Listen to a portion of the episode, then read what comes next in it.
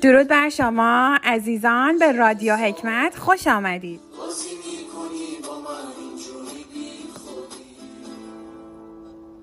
همین جوری بمون نزو تغییرت بدن این آدمای بد. به این فکر نکنید که چه روزهایی رو از دست دادید. به این فکر کنید که چه روزهایی رو نباید از دست داد. امروز را با افکار گذشته خراب نکنیم و مثبت بیاندیشیم.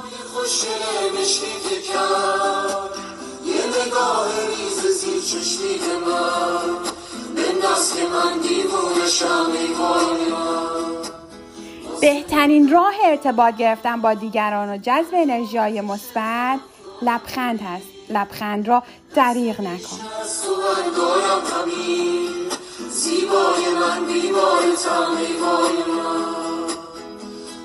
یادت باشد در ذهن خود یک مهر بزرگ باطل شد داشته باشی. میره بالا توهم هی نباشی تو توهمت آدم میمیره. نمی‌دونم. همراه ما باشید در رادیو حکمت با برنامه های پرسش و پاسخ مسابقات علمی برنامه های فیلم منتخب هفته و تمام مصاحبی که با اندیشمندان خواهیم داشت. همراه ما باشید و ما رو ترک نکنید.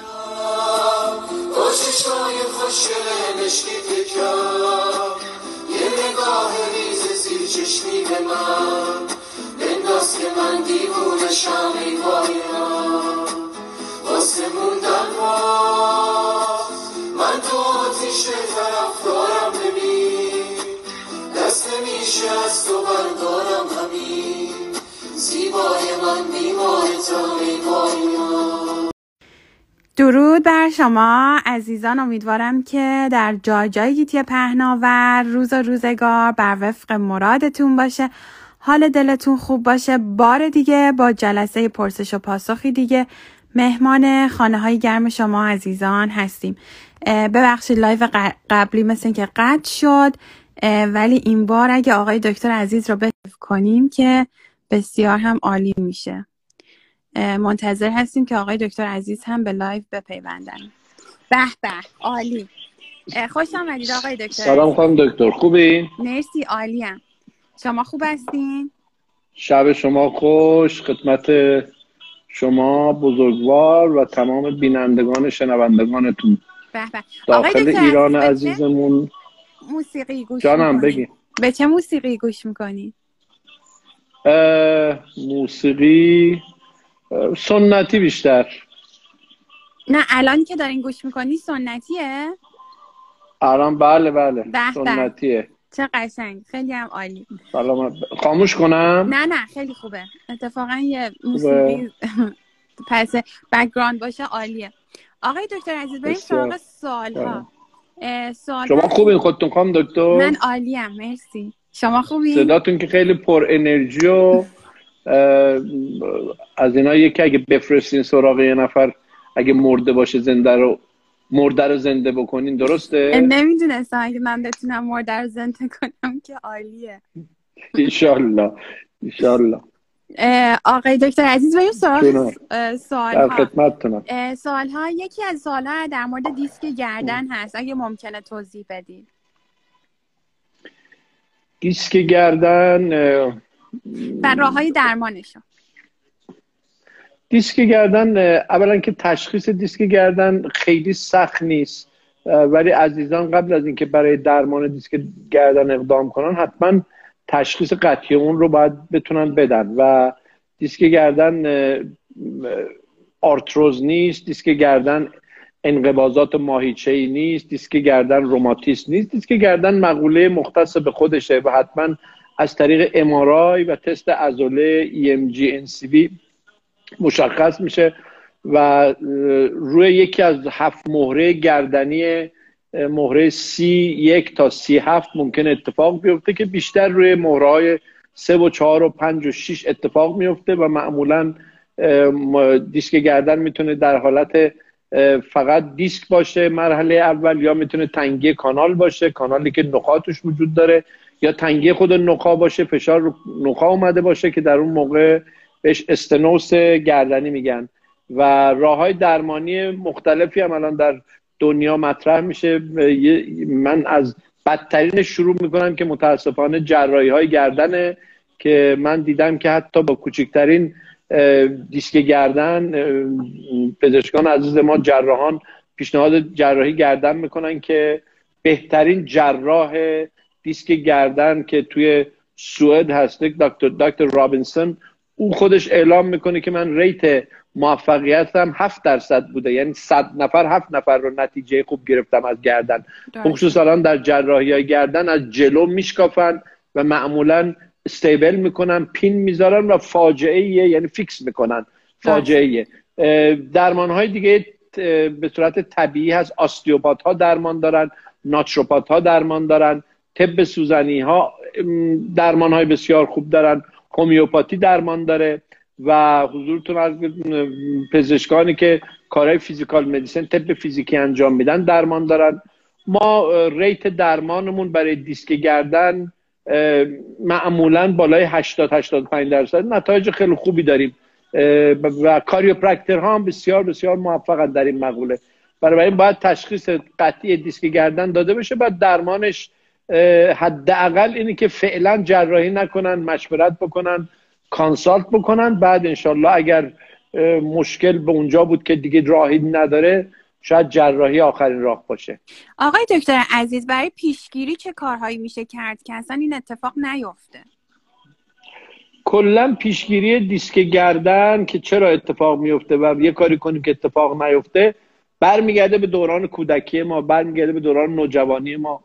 اونجایی که متاسفانه استمرار در نشستن استمرار در نداشتن تحرک باعث میشه که مهره های گردنی اون هفت مهره گردنی به همدیگه بیشتر بچسبن. بهش میگن ادهیژن چسبندگی مهره به وجود بیارن و یواش یواش یواش به علت نداشتن ورزش های مناسب و فعالیت های مناسب یه مقدار رسوباتی در داخل اون بین مهره ها به وجود میاد که اون رو اصطلاحا میگیم آرتروز گردن. آرتروز ها می‌تونه سختتر باشه به دیسک تبدیل بشه. بنابراین و یه سری تصادف های خیلی ریز و کوچیکی با ماشین شما در دوران مثلا نوجوانیتون انجام میدین. شما بهش میگی خانم دکتر whiplash. درسته. مثلا یه ماشینی از پشت به ماشینتون می‌زنه شما یه حرکت کوچیکی تو داخل ماشینتون انجام میدین به خاطر که کمربند نبستید و همین بدن این رو به صورت مموری در خودش نگر میداره و در سالهای آینده به علت استرس های مختلف تغذیه نامناسب عدم تحرک ها اینها تبدیل میشه به دیسک گردن. بنابراین دیسک گردن رو برای پیشگیری بهترین راهش اینه که حداقل یه سری ورزش های روتین روزانه استمرار در ورزش های گردن باعث میشه که شما آرتروز نگیرین دیسک نگیرین و تغذیه های مناسبی هم برای اینکه دیسک اتفاق نیفته یا حداقل کمتر اتفاق بیفته وجود داره. تمام غذاهایی که در اونها amine وجود داره مثل گوجه فرنگی بادمجون شیر سرشیر خامه پنیر فلفل سیاه فلفل سبز که همون غذاهای سرد قدیم خودمون هستن بسیار بسیار ملتهب آور هستن برای کسایی که دیسک گردن دارن. توجه داشته باشین به نظر حقیر شاید بالای هفتاد درصد دیسک های گردن و کمر خواهم دکتر علت استراب و دلهوره و تشویش و نگرانی داره. به خاطر که با این وضعیت که برای آدم به وجود میاد یه دیهایدریشنی در قسمت نوکلیس در اون قسمت مغز دیسک اتفاق میفته و اون مغز دیسک متاسفانه چون حالت fragile شکنندگی و التهابی و ارتجایی داره به خاطر dehydration آب کم شدن املاح و ویتامین های اون مغز دیسک متاسفانه solid میشه سفت میشه سخت میشه و اینجاست که شروع دیسک به وجود میاد. و هیچ چیزی مثل اضطراب و دلهوره و ترس و تشویش و نگرانی این dehydration دیسک رو به وجود نمیاره. دیگه از چیزهای خیلی ساده ای که در روز حداقل 7 لیوان آب بخورین. هر یک ساعتی که میشینین پاشین یه ذره ورجه ورجه کنین خودتون رو تکون بدین گردنتون رو تکون بدین.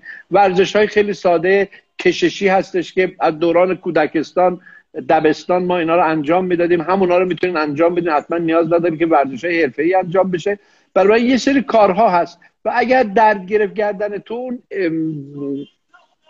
به دست زد به کتف زد سوزش و داغ شدن اینها شد انگشتا بی‌حس شد numb شد حتما مراجعه بکنید. شاید شروع یه دیسک ساده است که متاسفانه اگر پیگیری نکنیم می‌تونه به التهابات دیسکی و به دیسکوپاتی و بعدش به استنوز تنگی کانال نخاعی در دیسک تبدیل بشه. آقای دکتر عزیز صحبت از حالا طب های سردی و گرمی شد و واقعا می‌فهمیم که چقدر پیچ بدن اگر قلیایی باشه چقدر برای بدن مهم هست. ولی الان قبل از این موضوع بپردازیم به اینکه چه حرکاتی در ورزش برای گردن می‌تونه مفید باشه. میشه به ما نشون بدین که چه حرکاتی رو انجام بدن چه جوری یعنی حرکت درست ورزش گردن چی هست؟ ببینین توی مقوله دیسک گردن چند تا ماهیچه هستش که صدمه می‌خوره یا تحت تاثیر قرار می‌گیره. یکی از اون ماهیچه ها ماهیچه ای هستش که از گردن از این بغلای گردن میاد و به داخل سینه قسمت استرنوم جناق سینه وصل میشه. بهش میگن ماهیچه استرنوکلوید ماستوید یکی از بزرگترین ماهیچه هایی هستش که گردن رو می‌تونه نگر داره. یعنی وزن سر رو که در حالت عادی در حالت که خسته نیستین 7 8 کیلو هستش این رو نگر میداره. وقتی که خسته میشین زمان میگذره در یک حالت استیشنری ثابت باقی میمونین این وزن گردن وزن سر روی گردن اضافه تر میشه. بدون که خودتون متوجه بشین. بعضی موقع به سی سی و پنج کیلو این وزنه تبدیل میشه. بنابراین این ماهیچه ها قدرت توانایی نگه داشتن بله.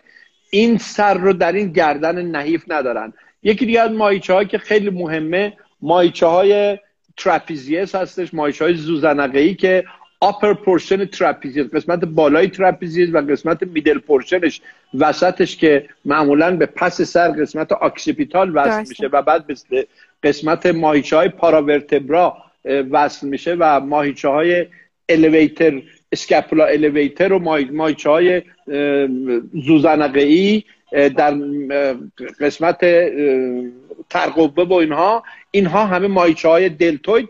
اینا مایچه هایی هستن که دیسک گردن رو با ضعفی که به وجود میاد در اینها یا نارسایی که به وجود میاد متاسفانه تولید می‌کنه. توجه داشته باشین همه ورزش هایی که بتواند ماهیچه های استرنکلوید ماستوید و ماهیچه های تراپیزیس و ماهیچه های الیویتور اسکاپولا و اینها رو بتونه به یه نوعی تقویت کنه یا درمان کنه یا به حالت سکون در نیاره شما برنده هستید توجه کنید وقتی که شما پشت کامپیوتر میشینین به این حالت میشینین اول که میاین و همه چی در یک حالت استریت بدونین که خودتون بخواین وقتی با کیبورد بازی می‌کنین گردنتون سرتون دقیقا به این ترتیب میره.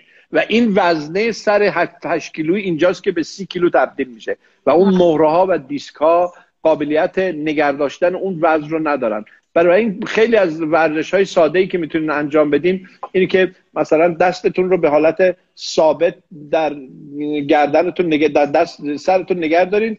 با 70 درصد 60 درصد قدرت نه تمام قدرتتون فشار بدین به دستتون. دستتون فقط ثابته دست تکون نمی‌خوره.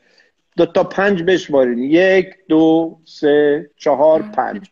پنج تا این ور پنج تا این ور. توجه داشته باشین. اگر سر حالت لرز به گردنتون میفته یا سرتون داره لرزه میشه این اشتباهه داره یه کار اشتباهی انجام میدین. این نشون دهنده اینه که مایچه هاتون ضعیف هستن. یا حرکت دیگه این که دست رو جلوی پیشانیتون نگر میدارین به این ترتیب. فشار میدین. دوباره به دستتون. بدن کاملا صاف. یک دو سه تا پنج. پنج تا پنج تایی به پشت نگر میدارین پنج تا پنج تایی فشار میدین. بعد بهش میگن حرکت مرغابی فکر کنی یه چیزی بستن به نوک چانتون بعد چانه رو به جلو پرتاب می‌کنین خیلی آرام بدن کاملا صاف. یک دو سه چهار پنج.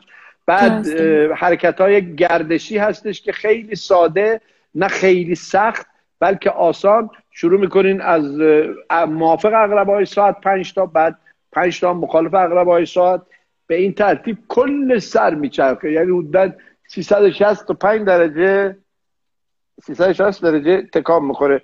از چپ به راست از راست به چپ. و بین این اتفاقاتی هم که داره براتون میفته این ورزش که می‌کنی یه مقدار ورزش های جامپینگ بالا پایین پریدن یه سری ورزش های اینجوری. اینا فعلا خیلی مقدماتی که هست که در الان در دنیا برای اینکه التهاب دیسک رو کم کنن همچنین نگذارن که اون التهاب دیسک تشدید پیدا بکنه و به صورت تنگ کانال در بیاد. اینا ورزش های خیلی ساده ای هستش که شما می‌تونن انجام بدین.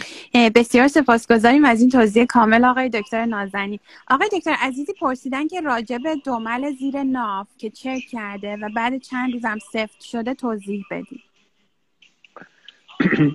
دومل زیر ناف یا دومل قسمت پشت قسمت نه زیر ناف نوشتن دومل زیر ناف اگر چرکی شده باشه می‌تونه هرنیا باشه میشه فتق می‌تونه فتق باشه می‌تونه به خاطر عفونتی که در اون منطقه وجود داره باید ببینیم که این دومل آیا بیرون زده است سایزش چقدره مقدارش چقدره آیا خیلی قرمز شده این بنده خدا تب کرده یا نه؟ خب اینا خیلی مهمه. آیا درد فقط تو همون دومل یا دوربرشه اگر که واقعا خیلی بزرگ شده و تب کردن حتما حتما مراجعه بکنن به پزشک که می‌تونه عفونت های سیستمیک به وجود بیاره. یعنی این عفونت ممکنه به خون بزنه و اون وقت دیگه خیلی مشکلات به وجود میاد. یا خیلی از دوملا هستش که حتی سایدش هم به اندازه انگشت هم هست. خیلی چیز مهمی نیست.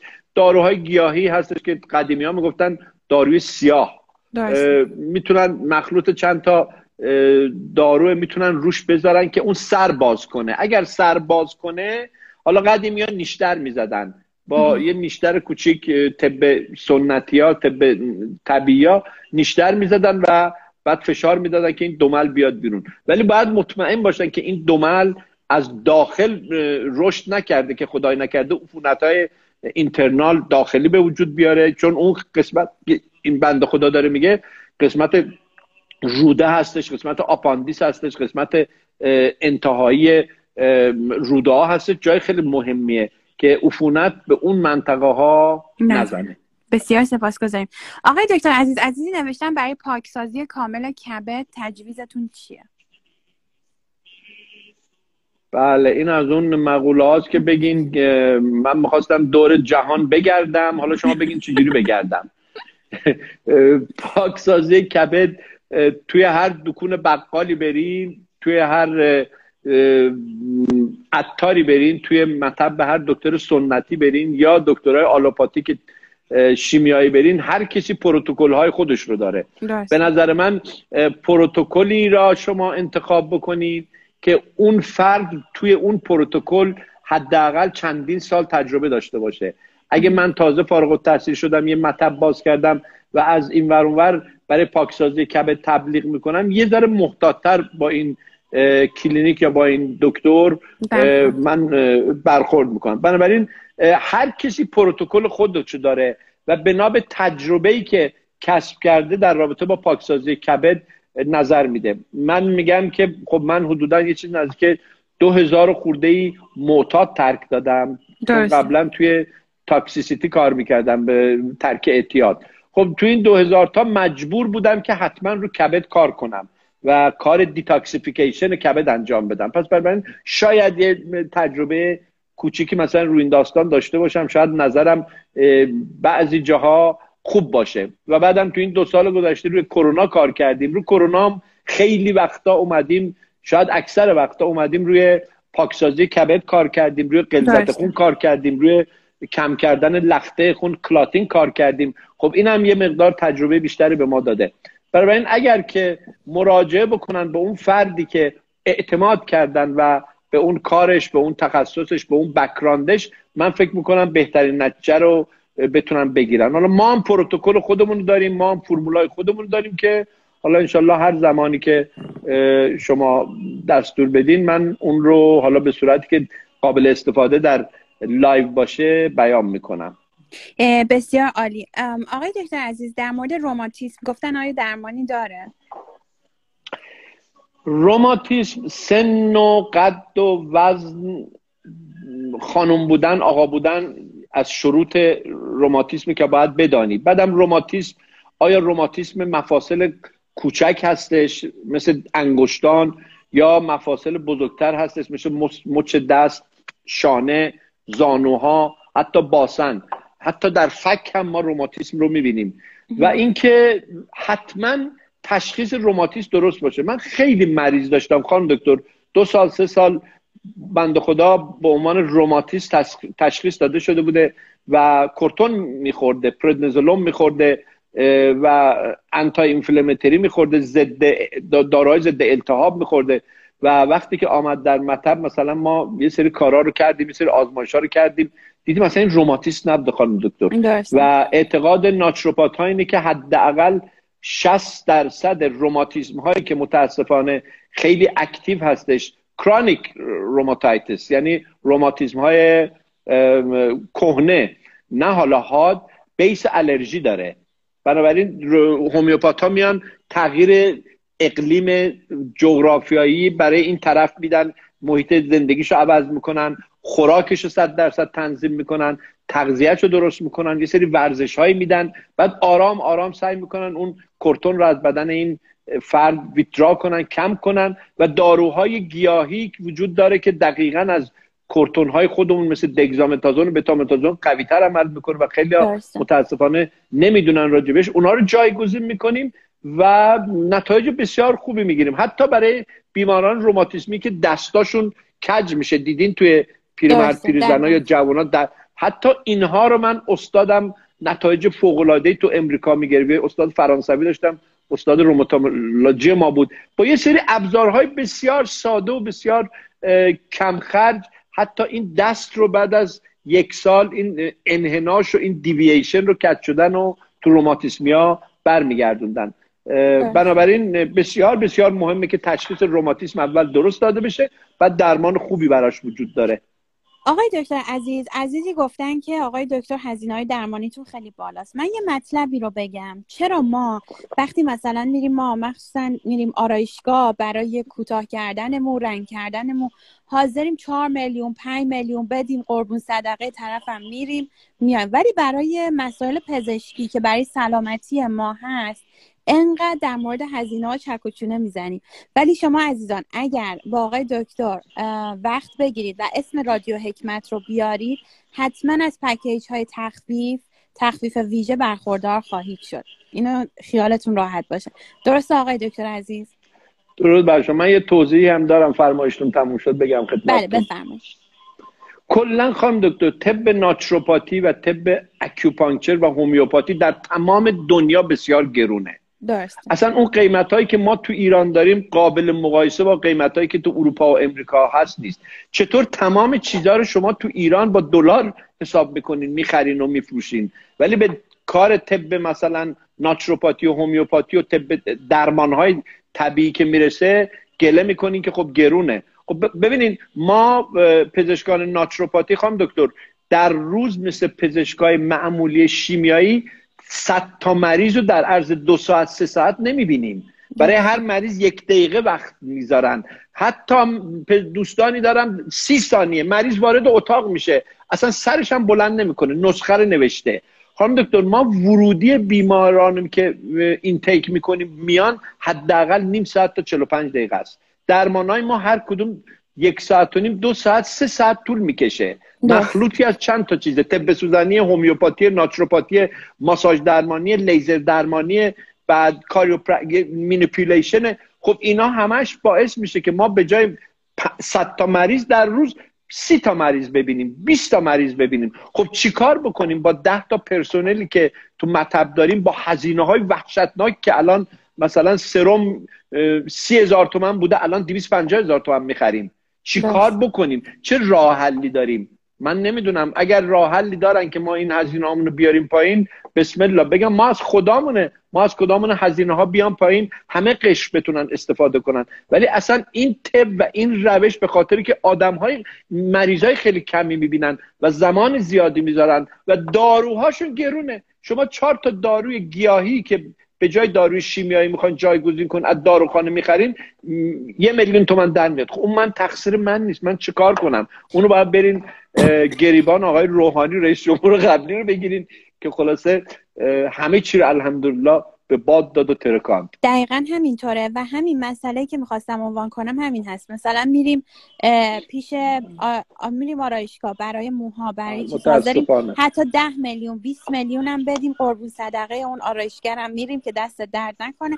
ولی برای سلامتی خودمون می‌خوایم که یه ذره پول خرج کنیم میگیم گرونه. این این جای خانم دکتر برای ماش... جای تاسفه تاسف خانم دکتر برای ماشینمون ما حاضریم دو ماه یه بار سه ماه یه بار ده میلیون تومن پول آ... روغن و روغن ترمز و نمی‌دونم فیلتر و اینا بین هفت تومن هشت تومن نه تومن شما هزینه می‌کنین.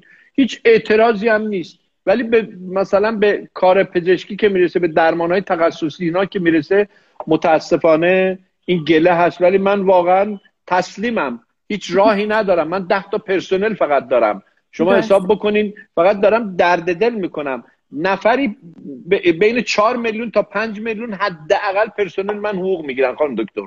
درست. شما حساب بکنین آب داره برق داره تلفن داره گاز داره دارو داره.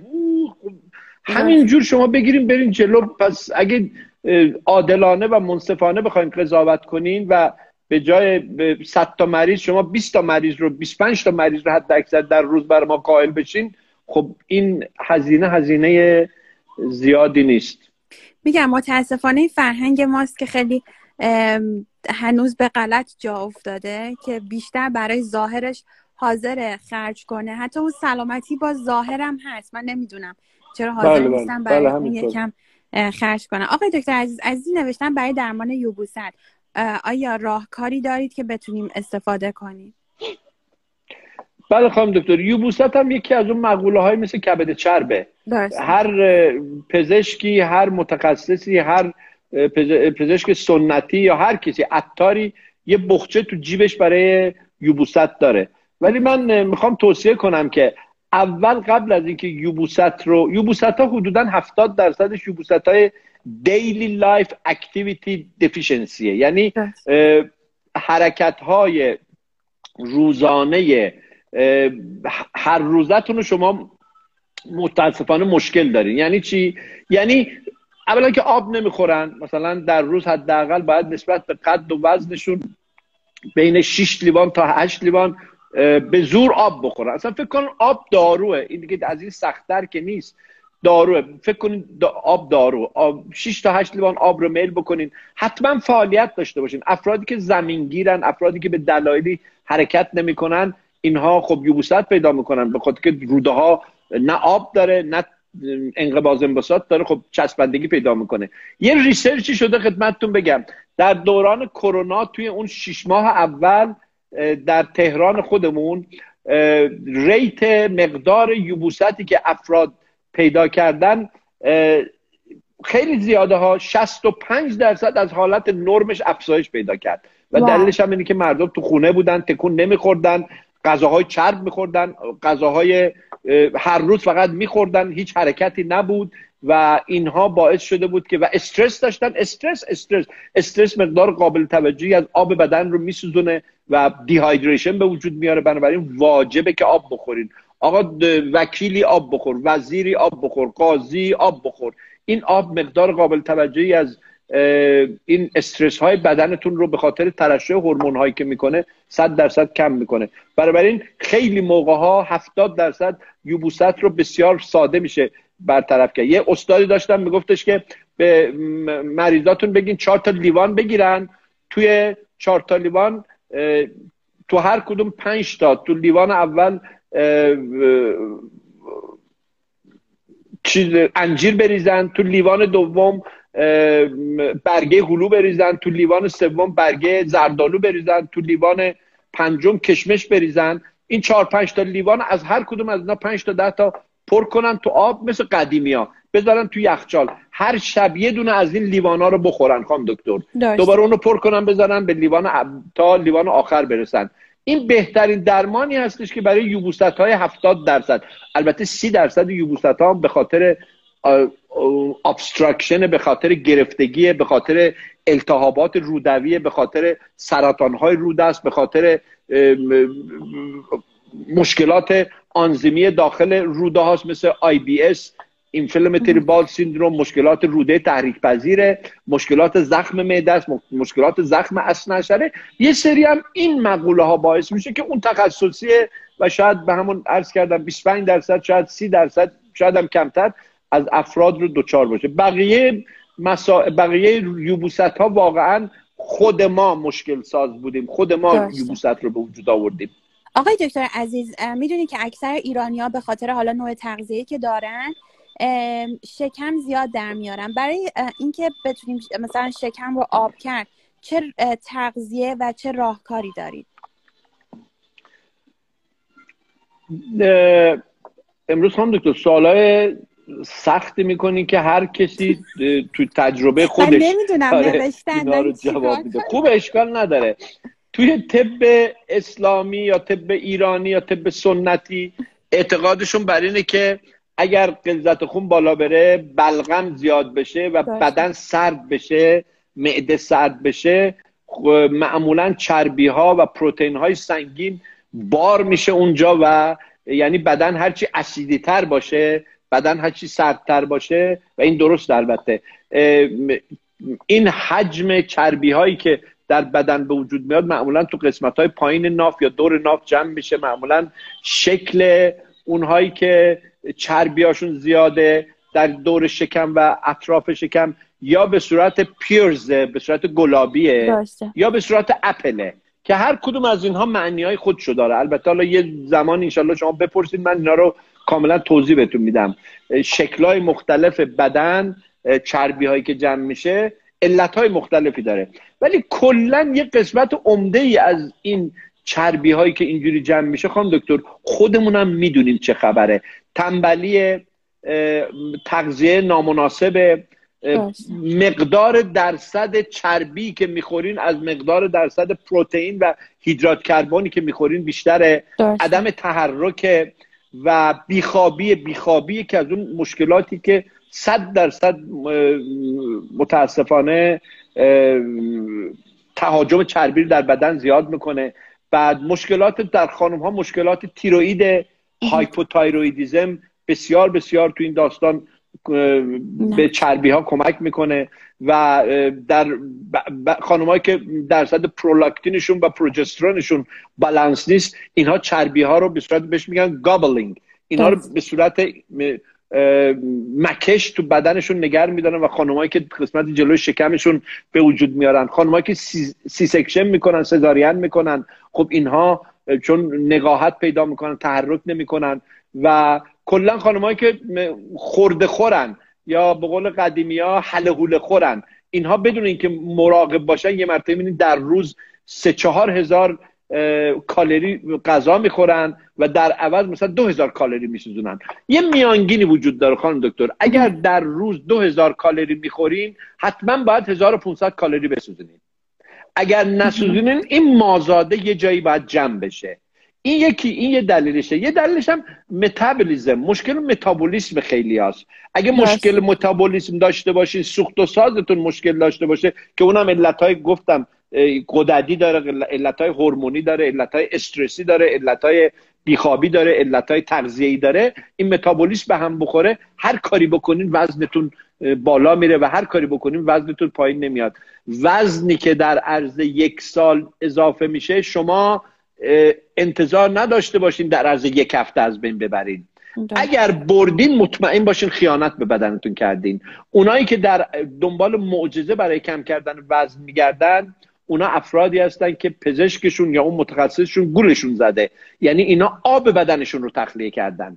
یعنی اینا دیهایدره شدن. و این افراد ممکنه دو کیلو سه کیلو پنج کیلو ده کیلو هم در عرض دو سه ماه کم بکنن. ولی فاجعه ای که برای بدنشون اتفاق میفته اولین فاجعه اینه که چین و چروک صورت خانم ها اتفاق میفته بی‌حوصلگی پرخاشگری آنمیا کمخونی و و و بعد جای اولین جایی که صدمه می‌خوره تو قدرتیشون هم تیرویدشونه چون به تیروید اون ماده غذایی مواد مفید نمی‌رسه و تیروید های... هایپوتایروید میشه. یعنی وزن دوباره بیشتر و بیشتر. پس این یه چرخه معیوبیه که یه مقدار قابل توجهی ما تو مطب یه کاغذی میدیم به مریض حدود 7 برگ میگیم یک هفته فعالیت های زندگی خودتو همراه با خورد و خوراکت خوابت استرست خوشحالیت اینا رو بر ما بنویس.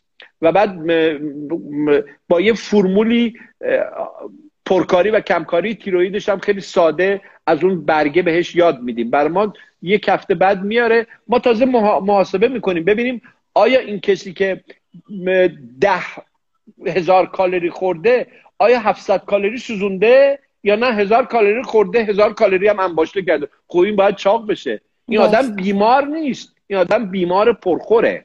پس باید توجه داشته باشیم. یه سری بیماری هایی هم هستش که متابولیسمی و اینها که بعد اون شرایط خودش رو در نظر گیره. ولی شاید 70 درصد 75 درصد چاقی ها اوورویت ها اوبیسیتی ها به خاطر بد زندگی کردن خودمون روزانه. درسته دقیقا. آقای دکتر عزیز عزیزی پرسیدن زخم ها یا کیست های کوچیکی که روی سر هست از چی می‌تونه باشه؟ من فکر کنم زخم نیست. منظورشون یه سری قده هایی هستش که مثل کیست ماننده. اینا چربی هستش اکثرا خانم دکتر.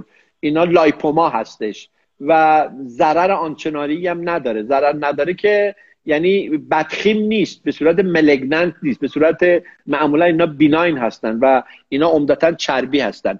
آره اینا بعد از یه مدتی که چربی رو اون حل نکنن تو سرشون یه سری هم تو بدنشون دارن اینها به صورت calcification در calcify میشن. یه مقدارم کلسیوم به اونا میچسبه. یه مقدارم اسید لاکتیک اونا رو احاطه می‌کنه و اینا خیلی سفت میشن و اونجا وزن پیدا می‌کنن. اون وزن و اون حجمی که به خاطر اون چربی که آب نشده حالا سفت شده روی یک قسمتی توی سر فشار میاره و بعد می‌بینیم سردردها شروع میشه. چون اینها رو عروق شریانی سر اثر می‌ذارن. روی ماهیچه های کف سر اثر می‌ذارن. پس اینها زایه ها اینجوری هم داره. این افراد به نظر من به جای اینکه صورت مسئله رو پاک کنن برن غلظت خونشون رو بررسی کنن برن کبد چربشون رو بررسی کنن برن ببینن این چربی ها میانگینشون کلسترول تریگلیسیرید LDL HDL VLDL اینها چه پرپرشنی داره؟ الکالین فاسفاتیت اینا رو اگر بتونن تنظیم بکنن یواش یواش اینا هم آب میشه. البته یه دم اعتقاد دارن که اینا ارسی از خانواده می‌رسه و اینا اصلا اینجوری نیست خانم دکتر. اینا اقلیمیه. چرا که پدر داشته پسرم داره. به خاطر که همون غذایی که پدر میخورده پسرم خورده دخترم خورده. بنابراین اقلیمیه که به اشتباه میگن این ارسیه نه آقای عزیز راجب کبد چرب گرید دو گفتن اگه ممکنه توضیح بدی. کبد گرید گرید دو تقریبا میشه یه چیزی نزدیک 50 یعنی اگه گرید یک رو بگین سی درصد سی و پنج درصد. 32 درصد. گرید دو میشه نزدیک 60 خورده درصد به گرید سه میشه 100 درصد. حالا یه سری گرید 4 هم قائلا گرید 4 دیگه در زمانی که کبد چرب متاسفانه خواهم دکتر به سیروس تبدیل میشه. به سیروس کبدی تبدیل میشه. اون موقع دیگه خیلی مشکلات به وجود میاد. توجه داشته باشه گرید دو, دو کبدی گرید قابل توجهیه که خیلی ما باید توجه بکنیم. وقتی تو سونوگراف تو می‌نویسه گرید دو کبدی you have to ring the bell. باید صدای زنگ خطر تو گوشتون بیاد. و حتما کنار اون گرید دو کبدی یه چیز دیگه هم می نویسه که متاسفانه توجه نمی‌کنه. می نویسه با افزایش پارانشیم همراه هست. درسته. این افزایش پارانشیم هم یعنی اینکه نه فقط کبد گرید چربی رو از داخل گرفته از بیرون هم گرفته. کبد گنده شده. کبد پربار شده. مثل قلبی که بزرگ میشه هزار تا فاجعه میاد. کبد هم همین جوریه. بنابراین گرید دو کبدی یعنی 50 60 درصد شما کبدتون چربه. دیگه یه کاری باید برای این کبد بکنی. دیگه یه ترفندی باید به کار ببری که اگه به سه برسه شاید خیلی فاجعه ها پشتش بیاد. با گرید دو کبدی هم شما مشکلات پوستی دارین مشکلات بینایی دارین. به خاطر که کبد از مشتقات برونیش یکیش پوسته یکیش چشمه یکیش زبانه یکیش موه. یعنی هر چیزی تو این چند عضو شما مشکل می‌بینین به دلایلی که می‌تونین از بیرون ببینین مطمئن باشین خانم دکتر اینها ربطی به کبد داره. پس برای این کبد گرید دو از soon as possible هر چه سریعتر باید به درمانش بپردازین. و اگر این اتفاق نیفته فاجعه برای خودتون و خانوادهتون به وجود میارید درسته. آقای دکتر عزیز عزیزی پرسیدن که ضعیف بودن معده و برای ورم معده باید چیکار کرد؟ چون من هر چی می‌خورم اذیت میشم. تو رو خدا راهنمایی کنی. من فکر کنم یکی از چیزهایی که خیلی تو طب سنتی بسیار حکیمانه با این برخورد می‌کنن یعنی بررسی می‌کنن در رابطه با معده هست گوارش هست. اعتقاد پزشکان سنتی و حتی طب ناتروپاتی هم یه اعتقادات اینجوری داره. طب چینی هم همینو میگه. طب که هندی هم همینو میگه.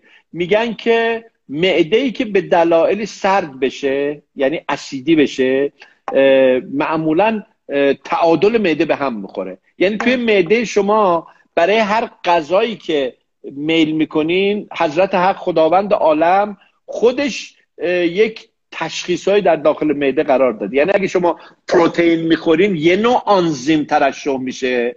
مثلا مثل لیپاز لایپز. اگه مثلا هیدرات های کربن می‌خورین یه نوع آنزیم ترشح میشه. حتی برای هیدرات کربن های complex و ساده هر کدوم مختلف ترشح میشه. برای چربی هم یه نوع. برای سبزی هم یه نوع. حالا اگر معده شما به دلایلی قدرت ترشح این مواد رو نداشته باشه. مثلا HCl اسید کلوریدریل که معده با چربی های پروتئین دار زیاد که می‌خورین ترشح نشه خب اینا میمونن در داخل معده و تخمیر میشه. عمر معده کم میشه. معده خسته میشه. معده از حالت قلیایی به صورت اسیدی تبدیل میشه. اینجاست که میگن معده سرد شده.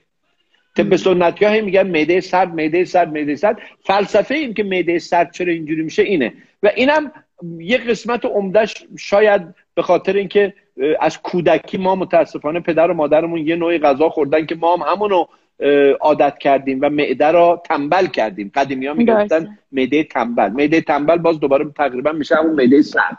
برای این توی درمان های معده سرد بسیار بسیار طب ناتروپاتی و طب سوزنی حتی طب سنتی بسیار موفقن. خیلی چیز سختی نیست. یه فرمول خیلی کلی رو خدمتتون بیدم که نه سیخ بسیده نه کباب. یعنی در هر شرایطی شما می‌تونید استفاده کنید اینو. در داخل خانه هم خانه هممون داریم.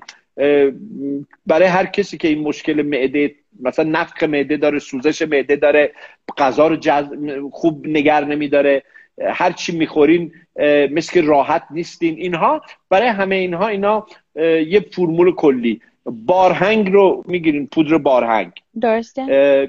دو قاشق بارهنگ رو بگیرین. در داخل یه فن دو یه ظرفی که دو فنجان عرق نعنا عرق نعنای خوب. آرام آرام اینو گرمش کردین. این بارهنگ رو بریزین داخلش و دیگه چیز دیگه هم حالا اضافه نکنین. چیز عرقیجات گیاهان معجزه معده باز وجود داره. ولی ساده ترینش که شما همین دم دستین این هست. بارهنگ رو بگذارین و داخل این دو, قاشق رو داخل این دو لیوانی که گرم شده بریزین آرام آرام هم بزنین تا به صورت لعاب در بیاد. یه مقدار اصل قاطی کنین در روز دو بار سه بار از این مصرف بکنین. واقعا معجزه‌شو رو می‌تونین در یک هفته ببینین. البته گیاهان دیگه هم هست که برای معده بسیار بسیار موثره که حالا ما دیگه اون رو نمیاریم. در برنامه آینده اگر شما درمان های معده سرد رو بپرسین من هم از دید ناتروپات ها میگم هم از دید پزشکان سنتی و هم از دید پزشکان آلوپاتی. طب شیمیایی براتون می‌تونم اینا رو توضیح بدم. درسته عالی. آقای دکتر عزیز پس من یه بار تکرار می‌کنم که اشتباه متوجه نشده باشم. دو قاشق بارهنگ گفتین درسته؟ در یه ظرف که دو فنجون عرق نعنا هست. عرق نعنا رو باید بذارن تو روی گاز روی آتیش. یواش یواش گرم بشه. چون اگه سرد بذارین بارهنگ باز نمیشه. اصلا اون لعابش رو نمیده. ما اون لعابش رو می‌خوایم. درسته. بعد از اون لعابش استفاده کنن؟ هم می‌زنن؟ بله دیگه. هم می‌تونن خودش استفاده کنن هم از صافی رد کنن فقط آبش رو میل کنن. ولی من خودش است... کلش استفاده می‌کنم. یه مقدارم اصل میریزن. بسیار هم خوشمزه است مزه خوبی هم داره. مخصوصا برای کودکان که معجزه میده. بچههایی که کمخونی دارن بعد هر غذا دل درد می‌گیرن شکم درد می‌گیرن و بچههایی که رنگ پریدن غذا رو هضم نمی‌کنن غذا رو از اون ور می‌خورن از اون که میاد بیرون هضم نشده های غذا کلا میاد بیرون. اینا بچه هایی هستن که متاسفانه معده اونها به دلایلی سرده به دلایلی قابلیت ترشح یه سری از آنزیم ها رو نداره. درسته. آقای دکتر عزیز تعداد سوال ها بسیار زیاد و وقت محدود. من آخرین سوال رو هم ازتون می‌پرسم و دیگه بیشتر از این وقت شما رو نمی‌گیریم. آقای دکتر عزیز عزیز پرسیدن که کبد چرب رو چطوری می‌تونیم تشخیص بدیم و گرید اون رو چطور میشه تشخیص داد؟ یه سری ماینات بالینی هستش که پزشکی که حالا تو کارش اوستا باشه و تجربه داشته باشه تقریبا مقدار قابل توجهی شاید 70 80 درصد چه می‌تونه تشخیص بده. از. رنگ چشم سیاه از رنگ سفیدی چشم از رنگ پوست از بوی بدن از چربی یا خشکی سر و از پوست کلی بدن. مقدار توجهی بوهایی که میاد بیرون از بدن بوی کف دستش بوی پاش با هم متفاوته. از اینا می‌تونی تشخیص بده. ولی راه علمیش که جهانی هستش حتما حتما حتما آزمایش خون باید بدن که LDL, HDL, VLDL, الکالین فاسفاتیت, SGOT, SGPT اینها رو اگه بدن به اضافه یه سونوگرافی از قسمت شکم و لگن که این دوتا آزمایش خون مکمل هم دیگه هستن دقیقا می‌تونین کبد چرب رو تشخیص بدن. توجه داشته باشین که هر سونوگرافی صحت کبد چرب رو تایید نمی‌کنه به خاطر اینکه در خیلی جاها هست که تو تهران متاسفانه تو ایران این دستگاه های سونوگرافی رو باید ریکالیبره می‌کردن کالیبره می‌کردن و ترمیم می‌کردن و متاسفانه به خاطر که sanction بوده و مشکلات داشتن و همونجوری دستگاه رو دارن استفاده می‌کنن. لذا کبد طرف مثلا grade سه grade صفر میدن. grade صفر grade سه میدن. اینجاست که اون پزشک باید خیلی باهوش و خبره باشه تو این داستان که اعتماد به اون سونوگرافی بکند. بله ولی با احتساب به اینکه آزمایش های خون و سونوگرافی و آزمایش های بالینی و اون چکاپ بالینی خودش رو هم در این داستان دخیل بکنه. بسیار سپاسگزاری. مرسی از عزیزانی که همیشه رادیو حکمت رو حمایت می‌کنن. مرسی از شما آقای دکتر نازنین. عزیزان این برنامه پرسش و پاسخ همراه با آقای دکتر شاقی عزیز رو روزهای دوشنبه چهارشنبه جمعه ده و نیم شب به وقت ایران عزیزمون داریم و می‌تونین همراه ما باشید. و همینطور پرسش و پاسخ با دیگر متخصصین عزیزی که در برنامه ها داریم. همراه ما باشید با برنامه های رادیو حکمت. آقای دکتر عزیز روز و روزگار خوش و بر وفق مرادتون. درود بر شما شب خوش و پنجشنبه جمعه بسیار خوبی عزیزان داشته باشن مرسی خدا نگهدار. درود بر شما.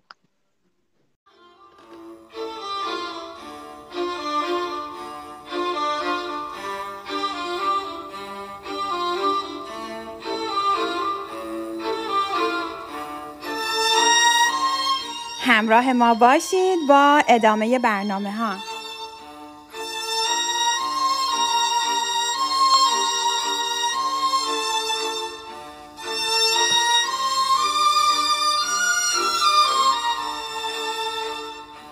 برای متنفر بودن از کسانی که از من متنفر هستند اصلا وقت ندارم.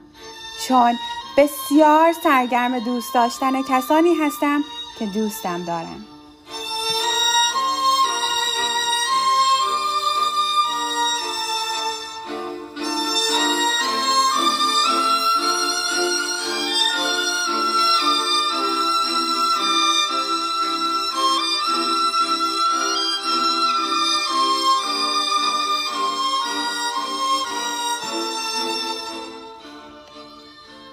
برنامه زیبای آقای دکتر شقاقی را شنیدیم و بسیار لذت بردیم. مرسی از همراهی شما عزیزان. حال هم با هم میریم و برنامه ای از بانو دکتر سهیلا نانکلی عزیزمون رو میشنویم. با ما همراه باشید.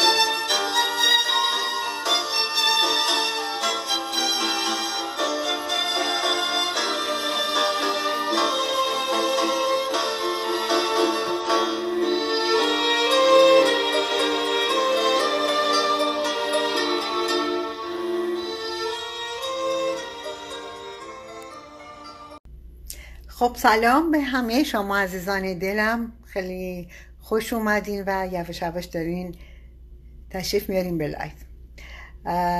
انشالله که حال همه شما خوب باشه حال دلاتون خوب باشه و روزگاران بر شما شاد و خجسته اه، دوستان عزیزم امروز یک وبینار رو من شرکت کردم راجع به سرطان دهانه رحم یا کنسر سرویکس بود. که خب حالا می‌دونید که سمیناری وجود نداره که حضوری سمینار رو انجام بشه و به شکل آنلاین هست و روی وبسایت و بهش میگم وبینار. به همین دلیل من تصمیم گرفتم که موضوع سرطان دهانه رحم رو براتون شروع کنم صحبت کنم. چیزی که در مورد این موضوع می‌خوام صحبت بکنم یه مقدار به زبان ساده راجع به آناتومی دهانه رحم هست بعد راجع به علل ایجاد اون ریس فاکتورهای اون علائم این بیماری و پیشگیری و به هر حال در نهایت درمان. ببینید دوستان عزیزم ما راجع به اه، یائسگی پولیکستیک و همه چیز صحبت کردیم اما اگر اجازه بدین ما شروع کنیم به موضوع امروزمون و بعد در نهایت چون موضوع حالا ممکن خیلی هم طولانی نشه چون حال بحث برای یک کلاس پزشکی نیست برای گروه عمومی هست و طبیعتا به زبان ساده تری بیان خواهد شد. اینجا حالا من به یکم به همین دلیل مقدمه رو اضافه کردم گفتم که دوستان نازنین بیشتر باشن در به صلاح این برنامه تا دیگه مجبور نشیم تکرار بکنیم.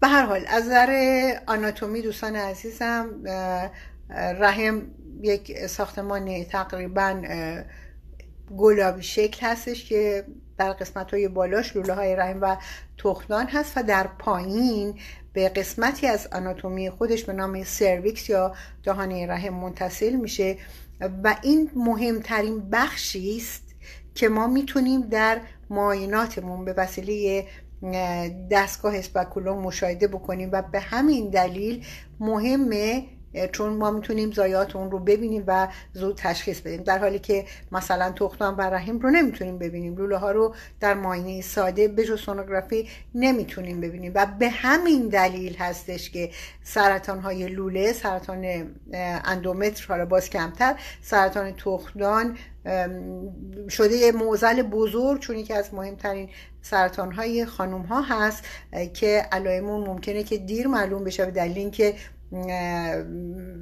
در ماینات معلوم نمیشه و ممکنه که علائم خیلی واضحی نداشته باشه تا زمانی که مراحل پیشرفته می‌رسه و اون موقع است که دیگه تشخیص و درمان رو بر ما مشکل می‌کنه. اما دهانه رحم به دلیل وجود ظاهری اون در معاینات بسیار کمک کننده است. از نظر تقریبا میشه گفت که آماری یکی از ترین سرطان های زنان بوده سرطان مهاجم دهانی رحم و یکی از کشنده ترین اون. اما در چهل سال گذشته و مهمترین عامل مرگ و میر زنان بوده. اما در سالهای اخیر به دلیل تشخیص زودرس به دلیل تست های غربالگری و به دلیل به اصطلاح برنامه screening یا غربالگری ویروس HPV شکل به اصطلاح تهاجمی سرطان رحم بسیار کم شده و خوشبختانه در مراحل زودرس زایعات تشخیص داده میشه و مانع از این میشیم که به مراحل پیشرفته برسه و باعث عوارض جانبی متاستازها و مرگ و میر میشه. حالا چه عواملی چه عللی این رو ایجاد می‌کنن؟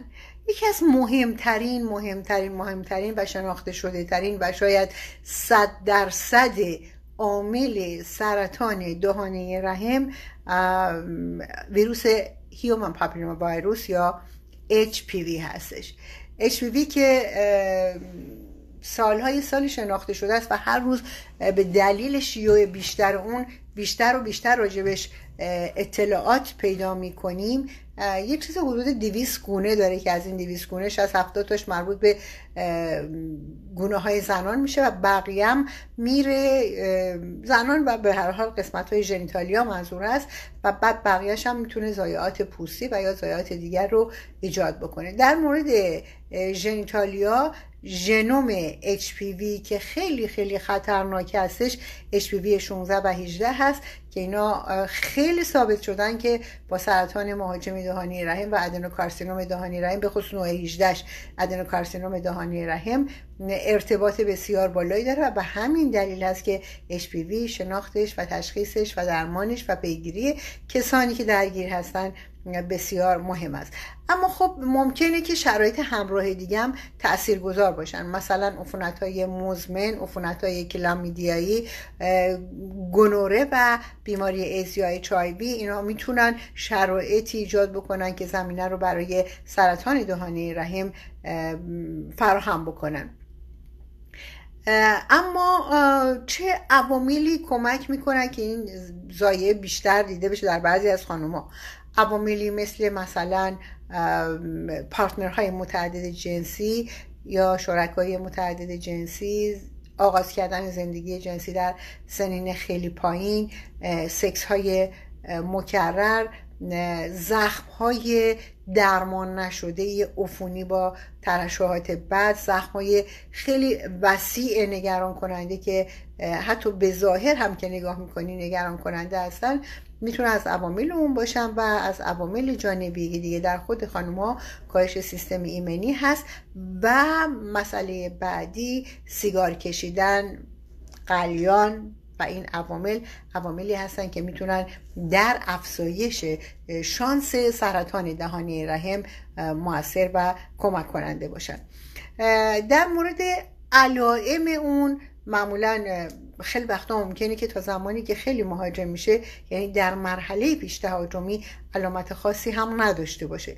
اما در مرحله تهاجمی ترشحات شدید بدرنگ بدبو خونریزی نامنظم خونریزی های بعد از نزدیکی اینا همه می‌تونن از علائمی از سرطان دهانی رحم باشن. و اما و اما حالا چیکار بکنیم که به HPV ببخشید چیکار بکنیم که پیشگیری بکنیم از بروز سرطان های مهاجم دهانی رحم؟ آنچه که مسلم هست مثل هر بیماری دیگری ما باید پیشگیری بکنیم. یعنی پیشگیری مهمترین نقش رو در به هر بیماری خاصی داره. شما مثلا در دوران کودکی بچهاتون واکسن می‌زنید که در بزرگسالی بیماری مثل مثلا سرخجه مثل آبله مرغان مثل بیماری فلج اطفال رو نگیرن. پس بنابراین واکسن یکی از مهمترین وسایل پیشگیری هست. حالا در مورد بیماری HPV در مورد زنان خب ما باید قبلا screen بکنیم ببینیم جریان چیه مریضمون رو معاینه بکنیم و بعد ازش پاپ اسمیر بگیریم و بعدش هم تست HPV بکنیم. یکی از مهمترین تست های غربالگری که ما باید انجام بدیم و بسیار مهمه تست پاپ اسمیر هستش. تست پاپ اسمیر که خیلی راحت و بدون درد در office دکتر و به طور سرپایی انجام میشه.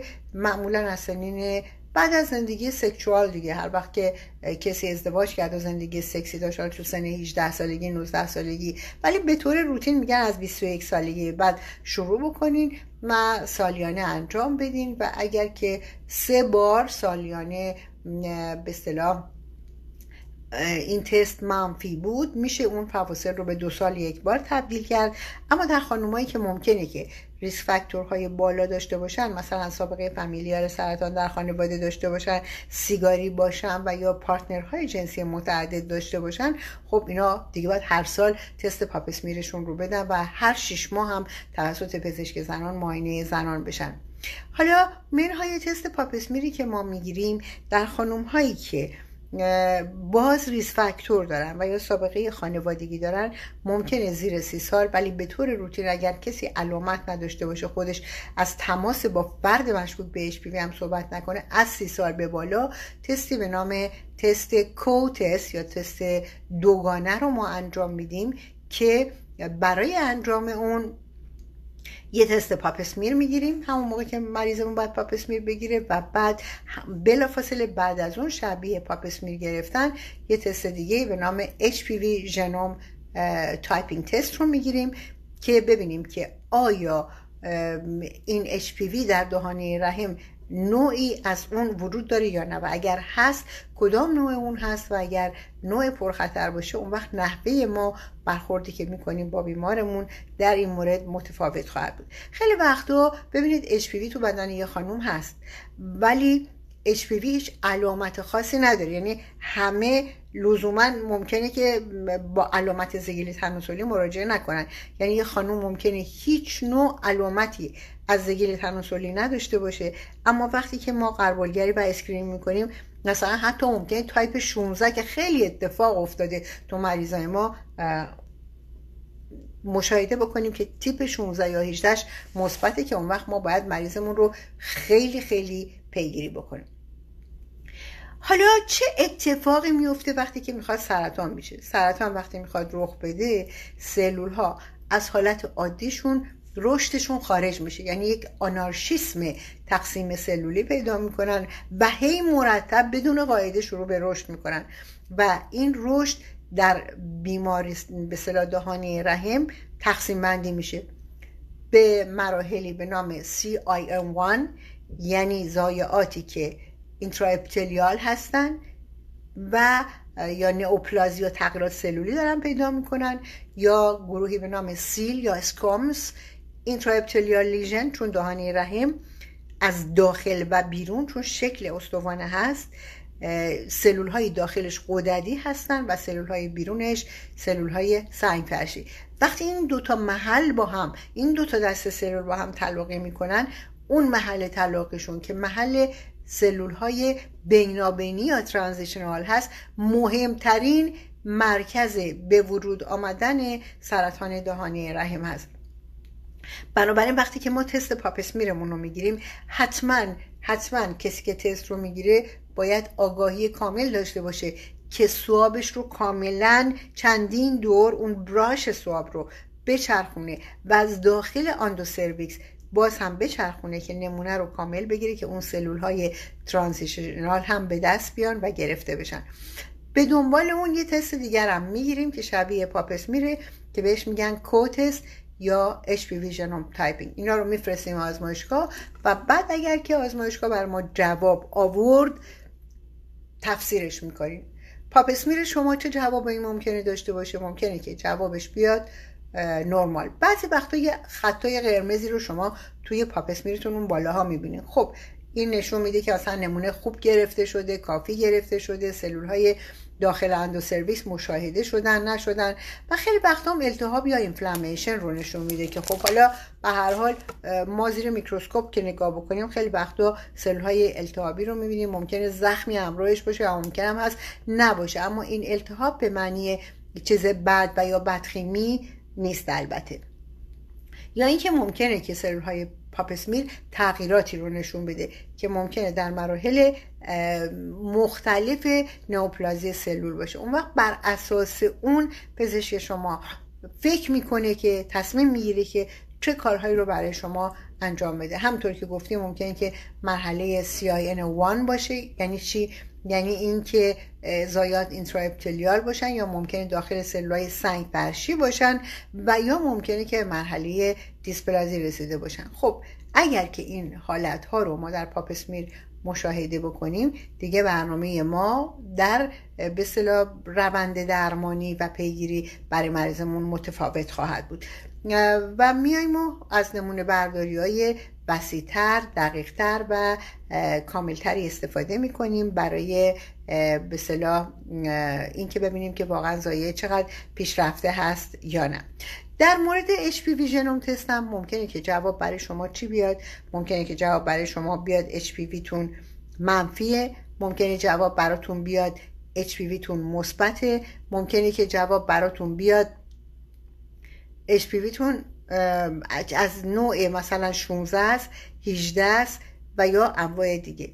اگر که نوع 16 و 18 باشه که خب اینا خطرناکن. حتما باید بیمارمون رو کلپوسکوپی بکنیم نمونه برداری بکنیم و این نمونه ها رو برای آزمایشگاه بفرستیم و ببینیم که واقعا زایه در چه مرحله از خطر وجود داره.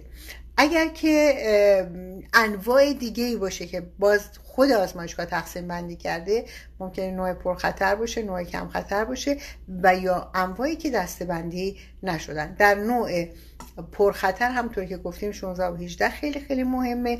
ولی سایر انواع هم اگر حضور داشته باشن و سلول های پاپس میرم کمی تغییر رو نشون بده باز هم باید colposcope بکنیم یعنی به وسیله میکروسکوپ که تا 20 الی 40 برابر دهانه رحم رو بزرگ می‌کنه با رنگ آمیزی های مخصوص سلول ها رو نشانه گذاری بکنیم و بعد از نشانه گذاری اون وقت بیایم و نمونه برداری بکنیم و ببینیم که باز چه جوابی ما میده و چگونه باید برای مریضمون تصمیم گیری بکنیم.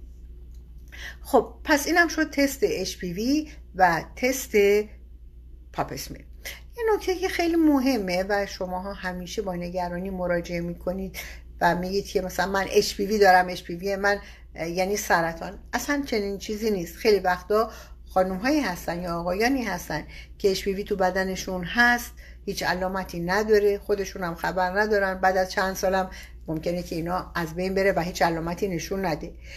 در همه افراد HPV تبدیل به سرطان نمیشه. ممکنه از هر ده میلیون نفر 500 هزار نفر فقط مبتلا به سرطان بشن اگر بیماری درشون وجود داشته باشه و تشخیص داده نشه و پیگیری هم نشه.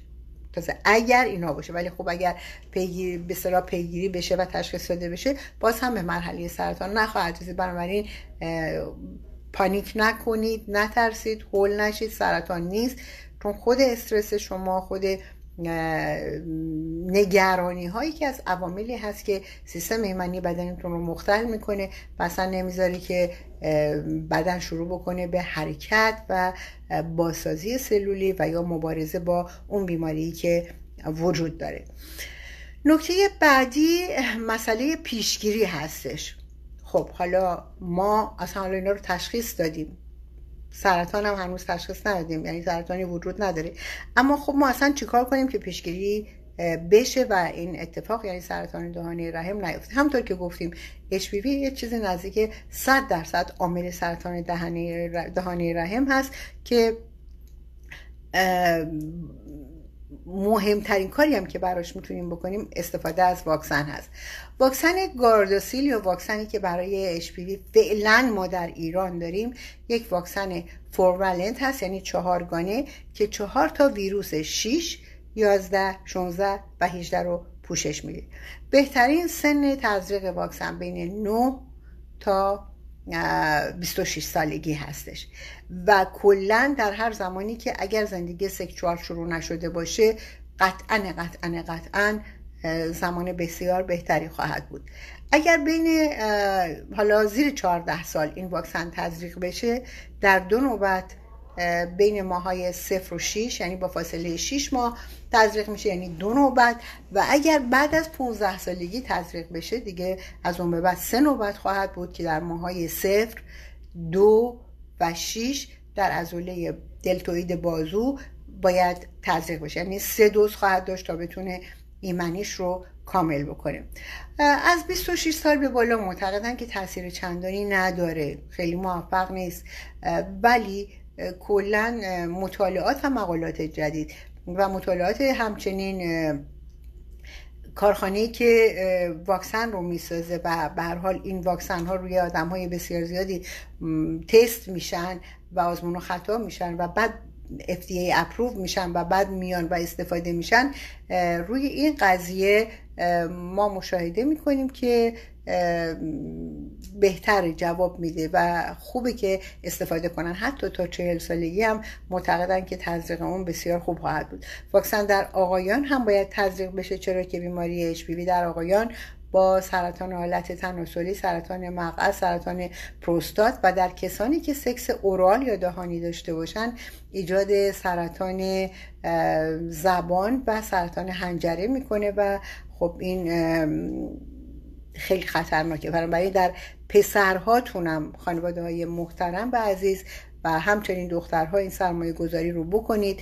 و در سن مناسب که حالا نه که ممکنه یکم زود باشه ولی واقعا از 13 14 سالگی حتما شروع کنید به زدن واکسن به خصوص در پسرها به نظر من هم 13 14 سالگی رو شروع کنید و در دخترها هم از 13 14 سال می‌تونید شروع کنید یا حالا به هر حال 14 15 سال.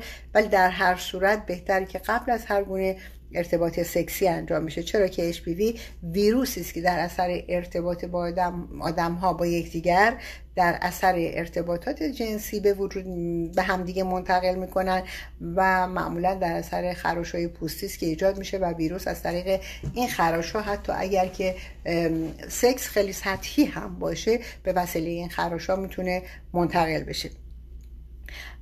و کسانی که HPV دارن در هر قسمت از ناحیه ژنیتالیاشون در ناحیه جلو یا حتی ناحیه مقد به راحتی می‌تونن اینو به پارتنر خودشون پخش بکنن. بنابراین اگر که کسانی هستن خانم یا آقا این زایعه رو دارن و می‌دونن که دارن بهتره که با مراجعه به پزشک نه درمان های خانگی نه درمان های سر خود نه درمان هایی که توی اینترنت و اینستاگرام می‌بینید و خود درمانی رو کنار بذارید. این بیماری بیماری جدیه و برای زن و مرد می‌تونه خطرساز باشه و در آینده دردسر ایجاد بکنه.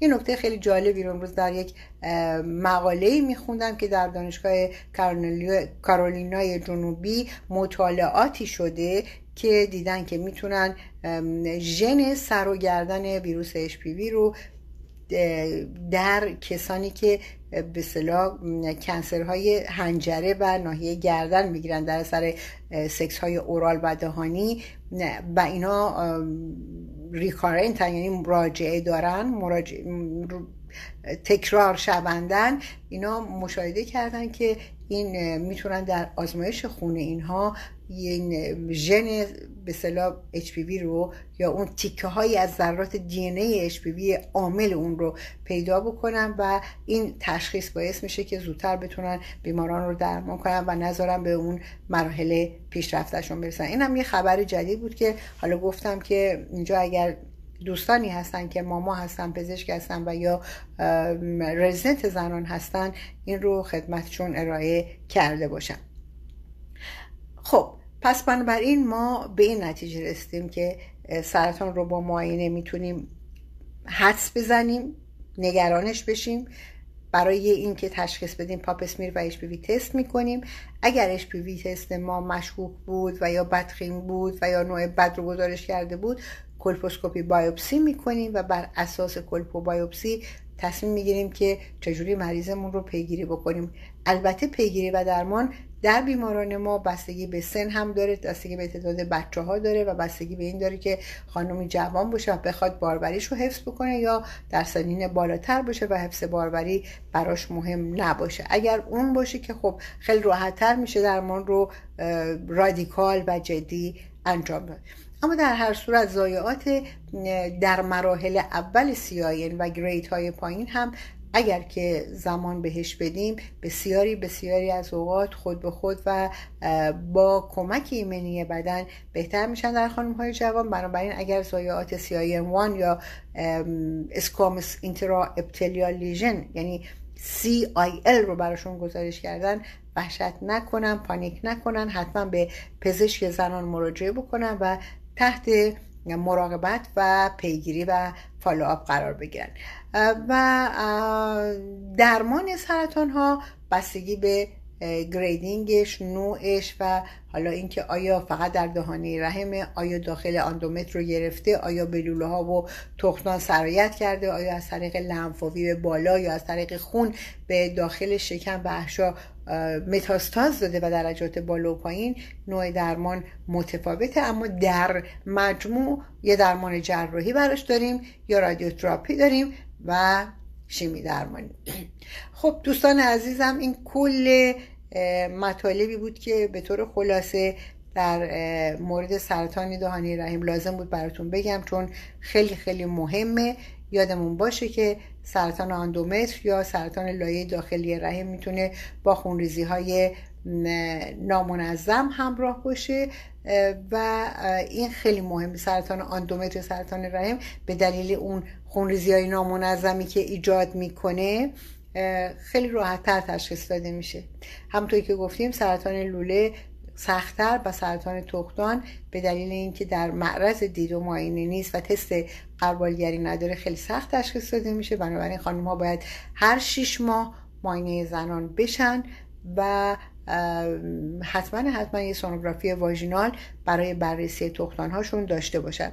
در صورتی که کیستای تختانی داشته باشن که مقاوم به درمان ها باشه طولانی باقی بمونه و یا تصاویر خاصی رو در سونوگرافی ایجاد کرده باشه که ما رو نگران بکنه اون وقت باید تستای خونی بررسی توما مارکرها رو بدیم و بعد بر اساس اون جواب تصمیم بگیریم که چه کار کنیم. بسیاری از اوقات کیستا سادن با درمان های دارویی مثل قرصای ضد بارداری و یا حتی خود به خود برطرف میشن.